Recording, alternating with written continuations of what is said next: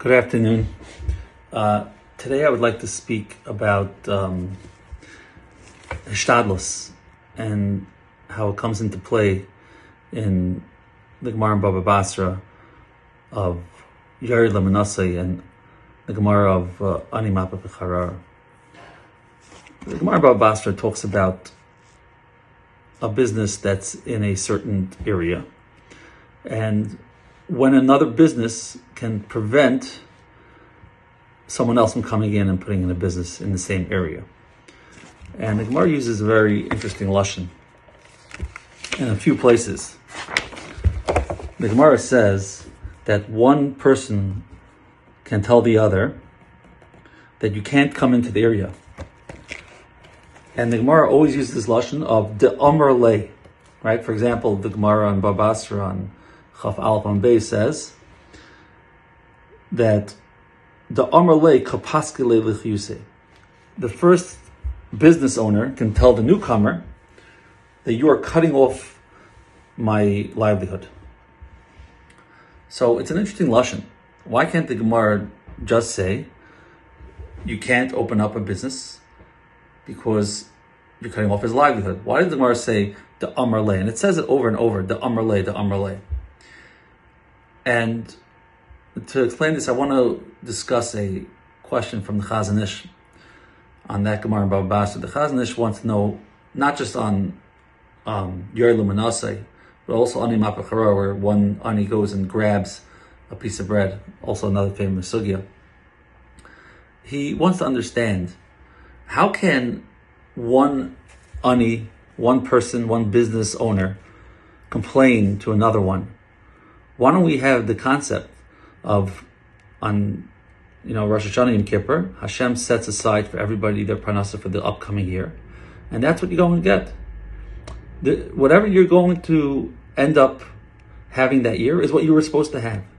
So when someone comes into your, you know, your block and opens up a pizza store next to your pizza store, what gives you the right to complain? You should know that Hashem is going to provide you with the parnasa that you were going to have anyways. So what's the point of complaining? And why do we listen to the complaint? So there's a famous um, explanation on Hishtadlus given by Rav Dessler. And he explains that the amount of Hishtadlus a person has to do is really commensurate with the amount of bitachon that individual has. In other words, Yosef Tzaddik, when he told um, his uh, other, uh, he told the wine merchant in, in the, not the, the, the the person who did who handled Paro's wine to remember him to Paro. We find the we're told by Chazal that Yosef was punished for that because he should have had more bitachon. And the question is, what do you mean? He was doing his shtadlus. So, as Rav explains, that that exactly is the point.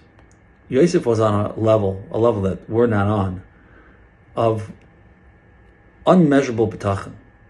Someone who has that much bitachon doesn't need to do that much ashtadlis. A regular Joe, someone like me, most of us, we don't have that level of. But each of us have maybe a little less or a little more bitachon than the next person. And the amount of ishtadlus that we each need to do in order to accomplish what we want to accomplish is really based on that level of bitachon that we have. And we should always grow in our bitachon. As we grow in our bitachon, our ishtadlus could be a little bit less. And that's the answer um, over here. The Chazon Ish says that the reason why by Animat B'charar and by Yarla Manasai, a person's able to complain, is because that is his ishtadlus. It's not that that is by mitzias the right thing. It's that he has a hishtadlus to complain. He has to do that because without doing that, he's not going to be in a position of getting that parnasa possibly. However, obviously, that's only for someone who's not at the highest level of bitachon. And that's why the Gemara says all over in this sugya and Baba Basra, it's the Amar Le. It's only a person that's going to say that. It's a person who's missing that bitachon, or is not on that highest level bitachon.